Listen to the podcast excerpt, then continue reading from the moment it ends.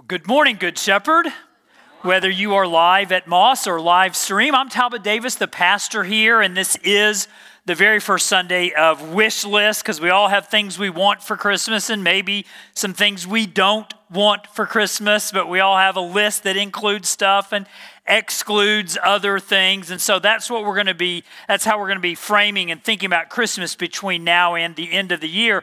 Today's message is called The Way We Were, the first message in the series, The Way We Were. Yes, Barbra Streisand sang it, and it comes from in the New Testament, the book of Galatians. And so, if you have your Bible with you, I want to invite you to locate the book of Galatians, chapter 4, and verses 8 through 20. And maybe your Bible looks like this, or maybe your Bible is loaded on your phone, which is great. We love it when that happens. Or maybe you didn't bring a Bible that looks like this and it's not on your phone because you got a thousand other apps on your phone. And, and if that's the case, that's okay as well because the words are going to be up on the screen at just the right time. And it's really important to us that you be able to see the scripture for yourself on a, on a Sunday or any other day because of kind of the ways that we think about the Bible at this church. And, and one of those ways that we think about the Bible here is our awareness that even though it looks like a book, the Bible is fundamentally, categorically not a book, it's a library. It's a lot of books written by a lot of authors over more than a thousand year span of time and in multiple writing styles. And when we're looking at the book of Galatians, we're actually looking at a letter. And the letter was written by Paul, pastor, missionary, author, and he has a lot of churches named after him around the world that are called Saint Yes, St. Paul Church. And, and uh, this is a letter that he wrote to a collection of churches. There's not just one Galatian church, there were several of them. And Galatia was in a region of, of uh, what is today Turkey. And the people who lived there, they were, and this you'll need to know, they were uh, not Jewish. They were what we were, would call Gentiles. So they have kind of been brought into the faith in Jesus from what, what are commonly called more pagan kind of religions, and all that really matters for what ends up happening in the book of Galatians. And, and th- those are just facts that I've told you about what the Bible is and what it's not. And the th- second thing that we believe about the Bible moves into that realm of something we just deeply treasure. It's a great conviction here. You may share it or you may not. But wherever you are on that, we like to be honest with what we are and where we are. In leadership here, we believe there's no other library like this on planet Earth, that God breathed his life into its word, he put his truth onto its pages. The Bible really is inspired, eternal, and true.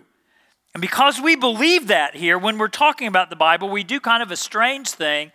We lift it up. And it, again, if you haven't ever been here before and you're looking around and there's phones and Bibles in the air and you're like, this is just kind of strange, we don't get defensive about it. We admit it. It is strange. But we've discovered something even better that this is a moment of oddity that shapes our identity as a community, that we're a collection of people joyfully surrendered to the authority of the word and ready for its power to be unleashed in our lives. Amen? And so before I say another word, we're going to pray. And before I pray, just look to the person to your left, and then look to the person to your right. May have to look across a row. And even if you're thinking, hey, you probably need this message more than I do, buddy, don't, don't say that. but what I do want you to do is, uh, as I pray, I want you to pray for the person on your left and pray for the person on your right that God would genuinely speak to them through what's getting ready to happen. And then I'll wrap us up in prayer. So, Lord, thank you that prayer is not a spectator sport, it's a participant privilege.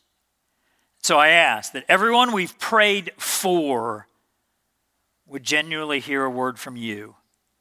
And I just offer myself, my, my thoughts, my mannerisms, my very being. And, and, and I do that acknowledging and celebrating that I really am powerless without you, but because of you, I'm never helpless. In the name of Jesus, we pray. Amen.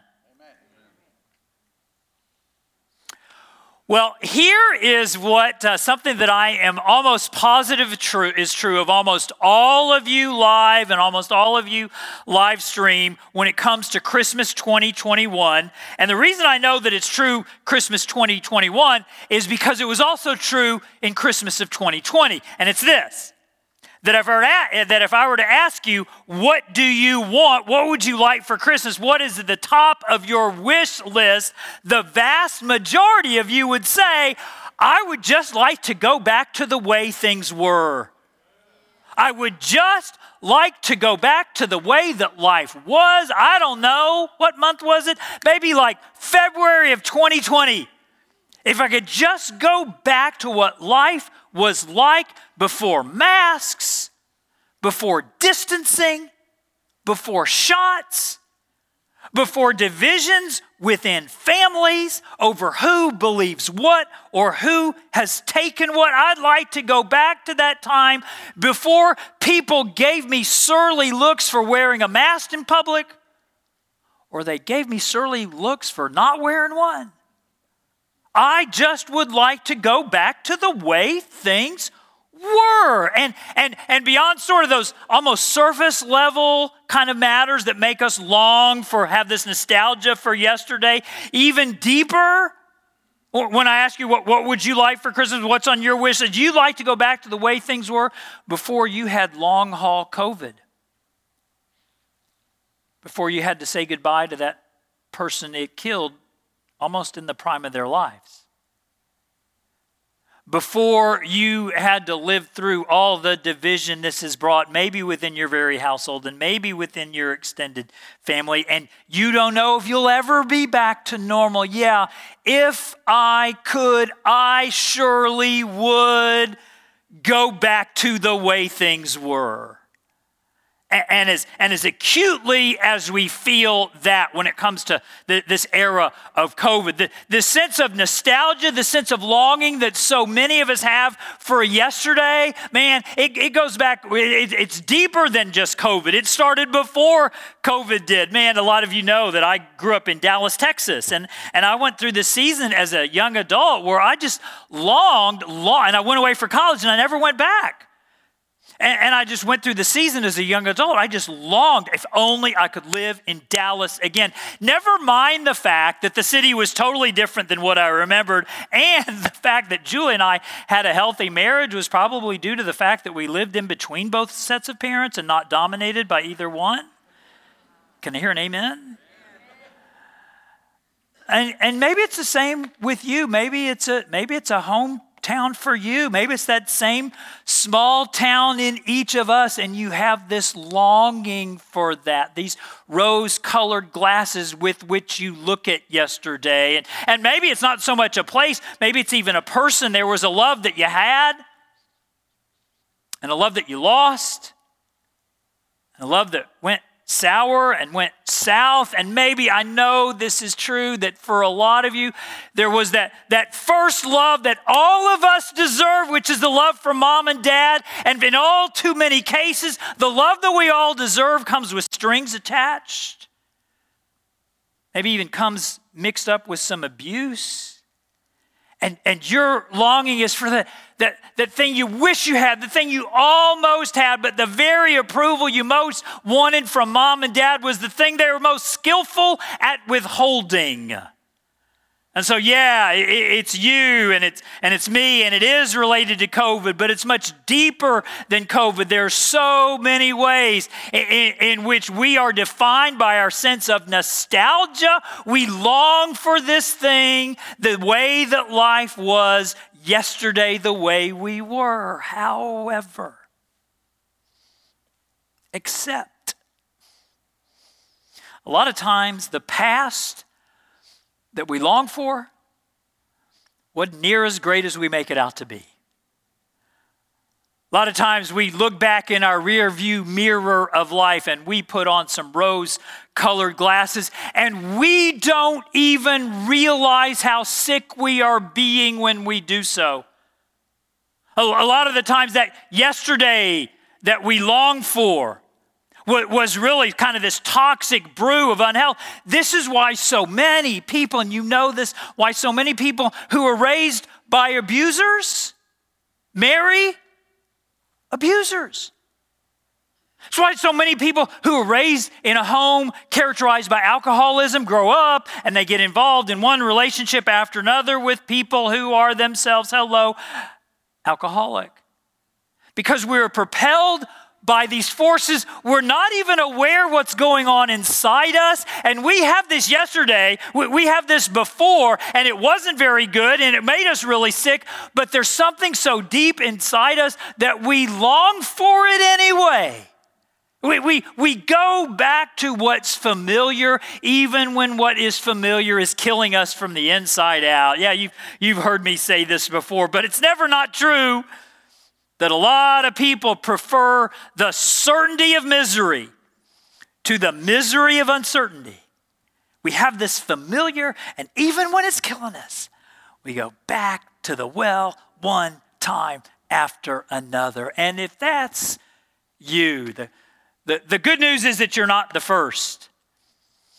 And the sad news is that you likely won't be the last. And that the and the gospel news is that this whole phenomenon of longing for a past that really was bad for you has this surprising appearance in the New Testament. Be, because as we get to the, the book of Galatians, and, and remember, as I mentioned earlier, calling it the book of Galatians is really a misnomer. It's the letter to the Galatians, a letter that was not written to us, but was preserved for us. And as we get to chapter four of Galatians, Paul, the author, he, you're kind of lucky we didn't look at chapters one through three because he spent three chapters getting mad at the Galatians. And I mean really mad. He even, he even calls them, you foolish Galatians. This is not really recommended if you want to win friends and influence people, but Paul was inspired by the Holy Spirit, so God has his, his, hands all over it. So, so Paul has been mad at the Galatian churches, and do you know why he has been mad at the Galatian churches? Because, because they have fallen under some sway, some teaching, some false teaching, that they had to add something to Jesus in order to make their salvation legitimate and complete. And in the case of the Galatians, this is really strange because you may remember that, that, that I told you they were pagans, they were Gentiles, they were not Jewish. And yet, the teaching that has infiltrated their church and influenced them as individuals and as congregations was that they had to be Jewish in order to be legitimately Christian. So the men had to get circumcised, everybody had to eat kosher, and only if you do this, they were taught and they believed, can you be legitimately a follower of Jesus. And, and after getting mad at them for that, for three chapters, Paul's, Paul's not quite ready to let it go. And look what he, because he never is, look, look what he says in, in, in, verses 8 and 9, and it's so cool. We're going to see is it, the, the dictation process at work by which Paul writes his letters. I think I've told some of y'all before that Paul didn't sit down and write his letters with pen and paper, he didn't sit at a keyboard. Instead, he, he dictated it. He had a scribe, and Paul would walk around and dictate his letter. And there's just occasions in Bible where you can see that leap off the page. Look at verse 8 and 9. Formerly, when you did not know God, you were slaves to those who by nature are not God's. Hey, Galatians, back before you met me, back before you encountered Jesus, you worshiped little statues, pagan idols, and they enslaved you. They weren't really gods, they were just, they enslaved you because they were false gods. And, and they knew their gods with names like Baal and Moloch and Zeus and Athena.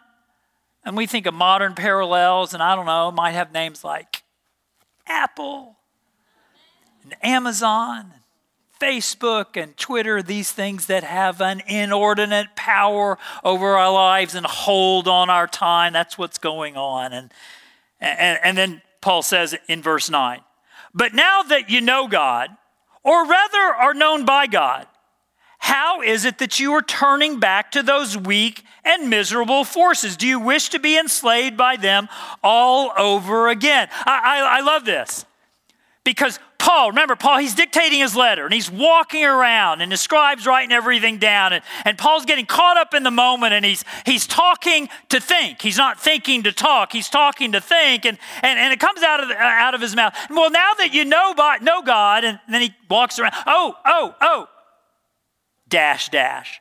Or rather, you're known by God, he says. He, he corrects himself in the middle of the sentence. And it's his way of, of acknowledging what I just said was a half truth. You, you know God, but the deeper truth is that you're known by God. And it is just so fun to see that process actually at work. I, I, don't know about you, but, but I think that the Bible is a lot more interesting when you know the stories behind the stories. And also when you even know how the books came to be. And what do we make of, of the content? We, we've had a little bit of fun, at least I thought it was fun, a little bit of fun with how Paul wrote it, but what about the content of what he said? He is saying the most daring, he's making the most daring assertion. Look at what he says again. How is it that you are turning back to those weak and miserable forces? You know what he's saying? he's saying, You were idol worshippers. And now that you've been swept up in Jewish rituals, circumcision, kosher, whatever. It's like you're idol worshiping all over again. And do you realize how stunning that is? Because the whole, the, the foundation of, of Judaism is you shall have no other gods. Do not make for yourself an idol. And what Paul is saying is when you add anything to Jesus, when your faith is Jesus plus anything, automatically that anything is enslaving you and that anything is idolatry. And the reason that anything is enslaving you and that anything is idolatry is because, in the case of the Galatians, it made them aware of their sin, but it gave them no power to overcome it. And that's what the law does. It, it makes you feel guilty for all the ways you're falling short, but it doesn't give you the power of grace to live any differently. And then that, that phrase, do you wish to be enslaved by them all over? Again, you may want to underline that all over. Again, hey, Galatians, you had freedom in Jesus. You, you, you were free from the bonds of idolatry, and now you just kind of fallen back into it all over again. You, you had a living relationship with Jesus Christ, and now you're in a relationship with a dead religion all over again. And my goodness, is not that sense of all over again. All around us, some of you. Some of you were able to break free of that toxic relationship, and now you've fallen back into it all over again. Some of you were were able to develop a, a, enough inner strength that you didn't need mom and dad's approval. And yet, when you found yourselves, yourself around them, you just were begging for it all over again. Some of you, some of you, you had, you had six months sober, you had a year sober, two years sober, and you're like, oh, I am, I am doing so good. I bet I can drink socially now. And you realize you can't. And you're back in it all over again. It was the Galatians. It was you. It is me. It is one of the saddest calls in all of Scripture. How people can have freedom and then yet have this nostalgia for a past that's actually killing you from the inside out, and you fall into it all over again. And the way that Paul offers the Galatian church and churches and, and the ways that he offers you and me any hope at all, you, you skip down to same chapter, chapter 4. But verses 17 and 18, because look at what Paul does there. He, he's talking about these teachers who have infiltrated the church and influenced the Galatians. Those people, meaning the ones who've said, hey, Galatians, Jesus alone isn't enough. It's now Jesus plus Judaism. Those people are zealous to win you over, but for no good. What they want is to alienate you from us so that you may have zeal for them. By the way, there's anybody in your life who does seek to alienate you from your circle of friends or even from your family of origin, whew, run away. They're, they're alienating you from that from your circle so that they can dominate your tomorrow. Verse 18. It's fine to be zealous, provided the purpose is good, and to be so always, not just when I'm with you. My dear children, here's, here's where it really he, he, he gets to the meat of the meat of it all. Verse 19. My dear children, for whom I am again in the pains of childbirth. Paul, come on. You're a guy. You don't know what childbirth is like. So we'll, we'll give him a pass there because, again, he's inspired by the Holy Spirit.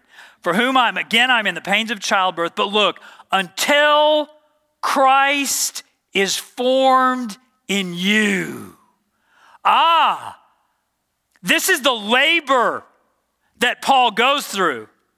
Because to a church that is sort of obsessed with their past, plagued with their nostalgia, Paul says, Oh, no, no, no, no, no that Christ is formed in you. I am laboring, I am endeavoring. It is almost like I'm having a baby because I want Jesus to be formed in you. I don't want you to be so caught up in those behaviors from yesterday that trapped you because God has something in the future in mind for you. And even in our situation, when, when we think, man, What's at the top of my wish list for Christmas 2021? I just want to go back to the way we were. Well, if you are dominated by that kind of thought, do you realize that you are missing out on the ways, you're not looking for the ways that God wants to massage something unbelievably good out of this situation that has been undeniably bad? Did you catch that? That even in the worst of situations and a two year pandemic, 20 month pan. Y'all remember when it's two weeks? Two weeks to flatten the curve. Uh huh. So, even in a two year pandemic, I know this, Good Shepherd, there are ways that God is using that as the raw material from which He wants to massage something unbelievably good in your life and in my life out of this thing that is undeniably bad. And Paul says that the only way we'll ever see it, the only way we'll ever know it, the only way we will ever live into it is if we're able to stop looking at the past with all these rose colored glasses. I just want to go back to the way we were and realize that deep inside every one of us, God has planted something and someone that Christ would be formed in us. Here's what I want you to know, Good Shepherd. Here, here's what it's all about. Don't let your nostalgia steal your potential. Don't allow your preoccupation with the time before, a time before that probably wasn't all that great to begin with, to rob you of what it is that God wants to do in you and through you tomorrow. So many times, our preoccupation with the past ruins our anticipation of tomorrow. And I believe God has brought you here and God has brought me here to rid us of that. So that we would know, yeah, let me look, let me look at my past with sober judgment. N- not with rose colored glasses, and not, get this, not always only for all the ways I was a victim. But let me look at my past with sober judgment so that I can look at my future through godly lens, realizing that, yeah, that wherever I am, whoever I am, that God does have a design in my life. God, God does have a tomorrow for my life. And we have this incredible privilege of surrendering to it and living it out. Don't let your nostalgia steal your potential because you, every one of you, you have a potential. Do, do, you know, do you know what the potential you is, is really like? The, the potential you is a, a little bit like the, the game of Scrabble. You know how Scrabble works? My mom was a really good Scrabble player until she was 101. And now that she's 106, she's sort of hung up the squares. She's not playing a lot of Scrabble these days. But do you know how Scrabble works? Is the words are already there. The words are there on the board in the game. They're just waiting for the right person to come along at the right time for the right bonus points to discover and reveal what's there all along. And the same is true of you. That there is a potent there's a you who's sober. There's a you who no longer has the knack of ruining the best relationships that were ever given to you. There's a you who no longer has to look at the Bible as some kind of foreign territory, only made for the religious people, but the Bible is for you. There's a you who has the strength and has the wherewithal to get over the wounds from the past, to break the cycles in which you were raised, and so that what you give to your, your own children is so different from what your mom and dad gave to you. There's a you with the potential to do all of that. Don't let your nostalgia steal your potential. There, there's a you, there's a you that can be open to the ways that God is going to take pandemic and He's going to massage something unbelievably good out of this undeniable bad. You know what I've seen over, over the really over the last 20 months or so that we've had? Two weeks, 20, not 20 months, okay. You, you know what I've seen? I have seen, I've noticed in this community and beyond, remarkable increases, remarkable growth in people's level of biblical fluency. It's thrilling to see. It, it is thrilling to, to see the, the people of Good Shepherd begin to look at their lives through biblical lens so that they make decisions on finances and on relationships and on forgiveness and on parenting. And they make their decisions not based on what some influencer tweets, but on what Scripture says. And it has been thrilling to see that happen. That is an unbelievable good that God has massaged out of an undeniably bad situation. And, and I just, well, I, I want to invite, we, we have a, a thing that we call reading prompts. It's actually called the Word Before the World. And hundreds of people at this church and beyond receive the word before the world every morning by 7 a.m. in their email inbox. And and and because you know, when you begin, did you know that if you start the day in the world, Whoa, who? What am, what am I going to be outraged about today? Let me check. Who commented on my post last night? Let me check. You start your day in the world, and your day will be filled with chaos and stress and anxiety, but you start your day in the Word. You say, That stuff can wait. Let me see what the Lord has for me today, and you're part of a community. Man, the rest of your day is characterized by perspective and serenity. And don't we all need a lot more perspective and a huge dose of serenity? Can I hear an amen for that? And, and these reading prompts, we're going to throw the, ad, the email address up on the screen. If you go to gsumc.org slash email, you can go ahead and do it right now. And, and, and, and uh, you, you scroll down to reading prompts. There's a number of different email options you can sign into, but go to reading prompts. And tomorrow, we're in the book of Ecclesiastes. It's in the Old Testament. But tomorrow by 7 a.m., like clockwork, uh, it'll be in your email inbox, and you will join this community of people who starting their days not in the world but in the Word, and who are allowing God not to allow their nostalgia to ruin their potential or to steal their potential. And this whole this notion of your potential, the, the, the you that's in there, just so you know that it is a lot, a lot less of a microwave and a lot more of a crock pot. That God doesn't zap you into maturity, He marinates you into it. And so many times you don't even realize it's happening until you've taken more strong steps than you ever realized you could. Don't let your nostalgia steal your potential because you know what I want to have happen in the lives of the people of Good Shepherd. I, I just pray that just before you go to bed at night, you look back on your day and you do a searching and a fearless moral inventory of your day. And you realize as, as you look back over that day that you started it in the Word and not in the world. And you realize that you didn't have an unnecessary fight with your mate. And you have the awareness that you didn't yell at your kids or kick the dog. And you didn't send an unhealthy text. And you didn't have too, too many beers. Instead, you were able to share your faith with people you love. You're able to restrain those impulses for the glory of God. And you can't wait to wake up in the morning and do it all over again. And your nostalgia will not have taken one bit of your potential. Let's pray.